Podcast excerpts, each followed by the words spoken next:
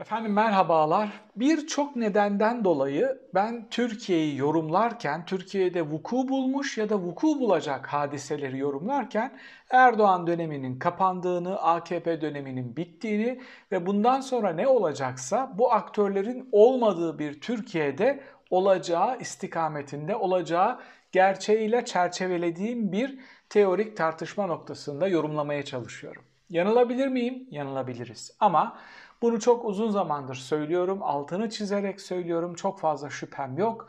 Büyük bir mucize olması gerekiyor ki bu söylediklerim dışında farklı bir kırılma olsun ve Türkiye'de yine bir 10 sene daha, yine bir 5 sene daha aynı aktörler yollarına devam edebilsinler.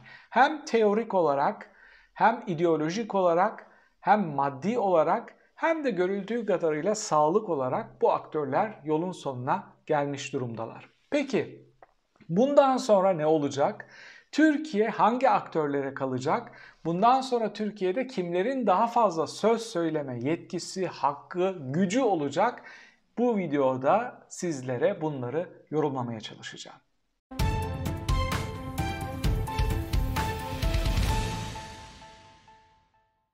Erdoğan her haliyle çöküşü gördüğü ve buradan çıkışın olmadığını, çıkamayacağını da görebildiği için artık Osmanlı padişahlarının yanında gezdirdiği Şeyhülislam'dan çok daha sıklıkla Diyanet İşleri Başkanı ile birlikte protokole giriyor, onu konuşturuyor, ona bir şeyler söyletiyor Dualarla binaları onunla açıyor. Sosyal medyaya yasak getirecekse bunu ona dillendirtiyor. Yapmaya çalıştığı şey şu. Bunu size çok önceden altını çizerek söylemiştim. Artık ekonomik iflas geldiği için kimlik siyasetiyle birlikte yolumuza devam edeceğiz. Bakın burada büyük bir yanılgı içindeler. İslamcı sokak için bir ütopya olan, onların en büyük kalelerinden biri olan Ayasofya ibadete açıldı ama seçmen üstünde, muhafazakar kitleler üstünde herhangi bir etkisi olmadı. Bundan sonra da dini enstrümanları kullanarak, dini söylemi kullanarak, dini aktörleri kullanarak AKP sadece mevcut kuşakları dinden daha fazla soğutur, dinle aralarına daha fazla mesafe koyar ama onları din ekseninde herhangi bir yere ikna edemez. Diyanet İşleri Başkanı da burada payanda olarak, burada görüntü vererek dini bir bozuk para gibi, AKP için bir PR aracı gibi kullandırtarak çok büyük bir vebal altına giriyor. Peki İslamcılarda durum böyle. Bunu görebilen hiçbir İslamcı yok mu? İslamcılardan şüphesiz bu fotoğrafı görenler var. AKP'den ayrılan İslamcıları ben iki farklı kategoride yorumluyorum ya da onları iki farklı kategoride tasnif ediyorum. Birincisi kısmen haklılar. Uzun zamandır şunu söylemeye çalışıyorlar. Erdoğan bir İslamcı değildir. Erdoğan bir popülisttir. Türk halkına İslamcılığı satmak daha kolay olduğu için Türk halkına İslamcılığı satan bir popülisttir Erdoğan. Bu doğru mu? Bu kısmen doğru. Gerçekten de İslamcıları yakından tanıyan biri olarak söylüyorum. Erdoğan özünde popülisttir. Birinci değeri popülizmdir. Wikileaks'te çıkan dosyalarda Amerikalı diplomatlar ne diyorlardı Erdoğan için? Allah'a inanır ama güvenmez ya da onların haber kaynakları Erdoğan'ın duruşunu bu şekilde özetliyorlardı. Yani evet Allah'a bir inancı var, dine bir inancı var ama işi Allah'a bırakmaz. Güçle çözer. Dini kaideler onun için ikincil önemlidir. Önemli olan neticeye varmak için kullanabileceği enstrümanlardır. Buradan şunu kastediyorum. Türk halkı muhafazakar değil de seküler olsaydı Erdoğan layıkçı olacaktı. Türk halkı dindar değil de e, daha layıkçı olsaydı Erdoğan da bu şekilde popülizm yapacaktı. Birinci kategorideki İslamcılar bunu söylemeye çalışıyor. İkinci kategoridekiler ne diyor? Onlar da şunu söylüyor. Hayır Erdoğan çökmüştür ama Erdoğan çökerken İslamcılığın da Türkiye versiyonunu büyük ölçüde çökertmiştir. Yeni bir şeyler inşa edeceksek mevcut elimizdeki İslamcı enstrümanları gözden geçirmemiz gerekiyor. Zira fetva ile yolsuzluklara cevaz alıp yoluna devam eden, fetva ile zulmeden, fetva ile ihaleleri, kadroları halkın sadece bir kesimine veren bu İslamcılığı gelecek kitlelere anlatma, ikna etme şansımız ve ihtimalimiz yoktur deyip kısmen gerçekleri görebilen İslamcılar da var. Bu çöküş aslında kelimenin tam anlamıyla kendilerine yakıştırdıkları gibi bir neo-Osmanlıcı çöküş. Nasıl Osmanlı'dan sonra insanlar moderniteye daha çok susamış, modern reformlara daha fazla sarılmış ve Türkiye'de kısmen çok daha modern, full demokrat demiyorum. Kesinlikle zaten öyle bir iddiası da yoktu kurucu güçlerin ama çok daha modern bir devlet kurabilmiş ve bunu kısmen halka kitle ilişim araçları olmamasına rağmen anlatabilmiş, izah edebilmişlerdi. Erdoğan'ın ve AKP'nin yaşadığı bir neo-Osmanlıcı çöküştür. Yaşadıkları çöküş de Osmanlı'ya benzemektedir. Ve Erdoğan ve AKP sonrası kurulacak olan yapı da tıpkı Osmanlı'dan sonra kurulmuş olan yapı gibi daha modern, moderniteye çok daha yakın, daha seküler bir yapı olacağı ortadadır. Ha burada handikaplar yok mu? Burada handikaplar var. Onları da yorumlayacağım ama Türkiye'de vuku bulan çatışmanın size demokratlar ve antidemokratlar arasında olmadığını da anlatmaya çalışıyorum. Herkes eğri otursun, doğru konuşsun. AKP'li olmayanlar da demokrat değil. Yani batılı çizgide, evrensel değerlerde, AB normlarında demokrat aktörler değiller. Erdoğan ve AKP'den daha demokratlar mı? Evet, bugün onu söyleyebiliyoruz. Onlardan daha demokratlar. Peki bunu nasıl görebiliyoruz? Bunu şöyle görebiliyoruz. En azından kurumlara olan inançları var. Yani demokrasiye çok güçlü bir şekilde inanmasalar da devlet kurumlarına, modern devlete olan inançları var. Modern bir devlete inandıkları için demokratik enstrümanları kurumlar üstünden seküler aydınlarla, kemalist aydınlarla daha verimli bir şekilde inşa etmenin mümkün olduğunu söyleyebilirim. Peki Niçin bu iddiada bulunuyorum? Türkiye'deki kavga demokratlar arasında değil, dindarlar, milliyetçiler kimlik siyasetini bunun üstünden yapanlarla kimlik siyasetini seküler değerler üstünden yapan laikçiler ya da sekülerciler arasında şundan dolayı örneğin Kürt sorunu tartıştığımızda bu iki farklı grup arasında radikal bir fark olmadığını, nüans farklar olduğunu görebiliyoruz. Alevilerin kimliklerini tanımak hususunda bu iki farklı grup arasında çok büyük farklar olmadığını görüyoruz. İşte Batı ile ilişkiler, efendime söyleyeyim NATO üyeliği gibi birçok batılı kurumlarla olan ilişkileri göz önünde bulundurduğumuzda da aralarındaki farkların tartışmaya değmeyecek kadar az olduğunu görebiliyoruz. Dolayısıyla şunu itiraf edelim. Her iki cephede AB normlarında demokrat değil her iki cephenin de farklı rezervleri var. Sadece bir tanesi biraz daha modern, moderniteyle barışık, diğer taraftaki moderniteye düşman ve kendi oluşturduğu, tartışmadığı kimlik siyasetiyle birlikte yoluna gitmekte, yoluna devam etmekte ısrar eden bir yapı. Bakın bu yapıda ülkeyi iflasa götürmeseydi İslamcıları kastediyorum. Yollarına bu şekilde devam edebilirlerdi. Bunu pazarlamaya devam edebilirlerdi. 2001 krizinde olduğu gibi Kemalistler de büyük bir iktisadi çöküş yaşamamış olsalardı yarım yamalak kurdukları o modernite ile barışık, kısmen demokrat, askeri vesayetin olduğu yapıyı çok uzun seneler sürdürebilirlerdi. Neden? Çünkü bu iki farklı ama sorunlu ürünü satmaya çalıştığı kitle, seçmen de demokrat değil. Onun için Türkiye'de bir önceki videoda onu söylemeye çalıştım.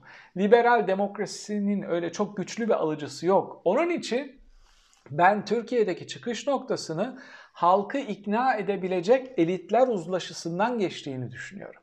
Elitler uzlaşısı yani toplumun gidişatının gidişat olmadığını gören farklı aktörlerin bir araya gelip bir konsorsiyum, bir koalisyon oluşturarak ülkeyi buradan çıkartabileceklerini düşünüyorum. Anti-AKP konsorsiyum böyle bir birliktelik olabilir. Millet İttifakı yeni kurulan partiler, DEVA, Gelecek vesaire gibi aktörlerin de içine gireceği ve bu toslamadan dersler çıkartmak hususunda entelektüel kapasitelerde olan bu aktörlerin bir uzlaşı noktası inşa edebileceklerini düşünüyorum. Bu şans önlerinde duruyor. Peki bu nokta nerede? Yani Türkiye'yi bir düzlem olarak alacak olursak muhafazakarlar, sekülerler uç noktada nerede buluşabilirler? Bir kere sekülerler daha az milliyetçi, daha demokrat olacak. Muhafazakarlar demokrasinin tartışılmaz bir şey olduğunu ve onlar da biraz daha sekülerliğe yanaşacaklar.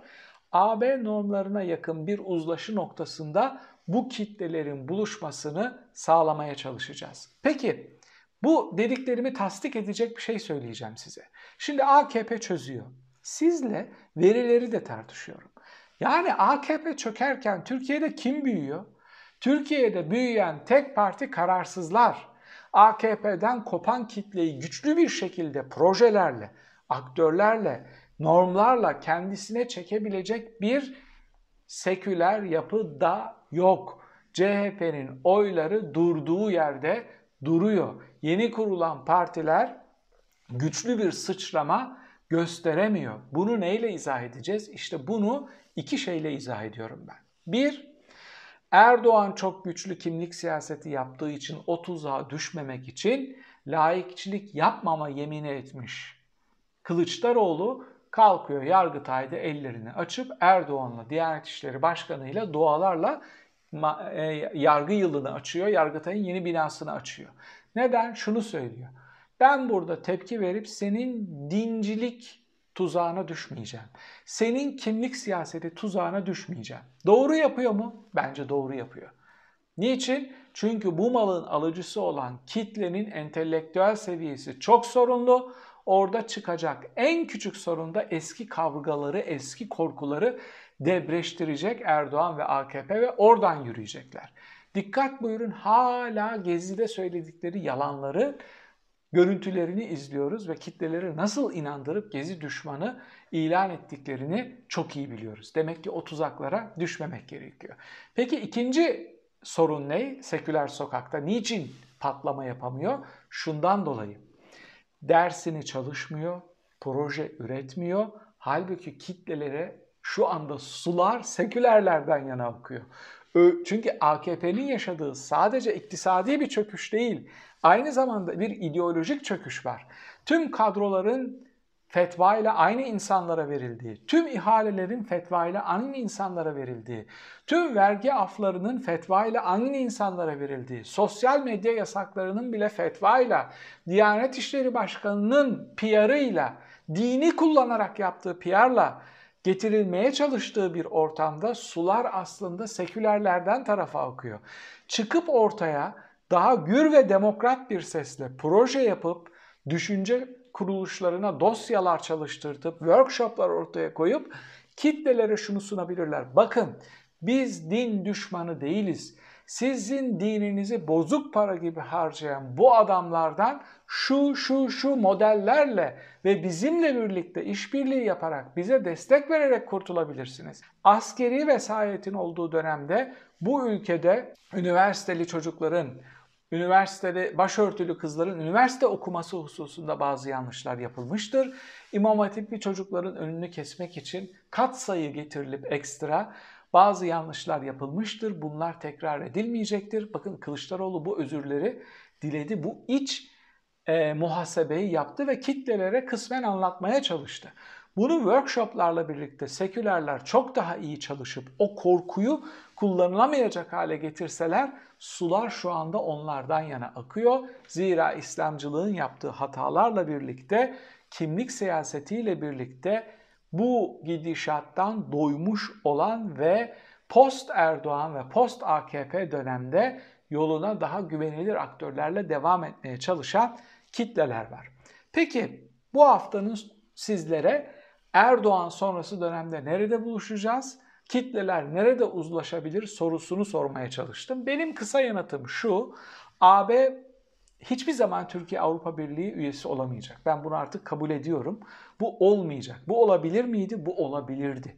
Bu şans Türkiye'nin ayağına kırmızı bir halıyla serilmişti. AKP, AB normlarını içeride Kemalistleri ve laikleri tasfiye etmek için kullandı ve çöpe attı. En büyük Avrupa Birliği'nin en büyük korkusu buydu ve bu gerçekleşti. Bundan sonra da bu şans ikinci bir kez Türkiye'ye verilmeyecek. Onu kastetmiyorum ama Avrupa Birliği'nin kendi vatandaşlarına sunduğu standartları ve reformları biz birlikle daha da sıkı işbirliği içine girerek oradan pazar payı da alarak, turizm payı da alarak o normları inşa edebiliriz.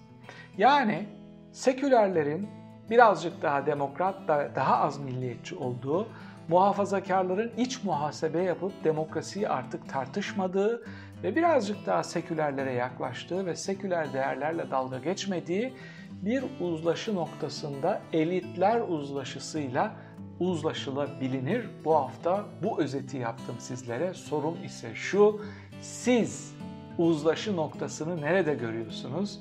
Türkiye'nin uzlaşması gereken nokta nerede olmalı?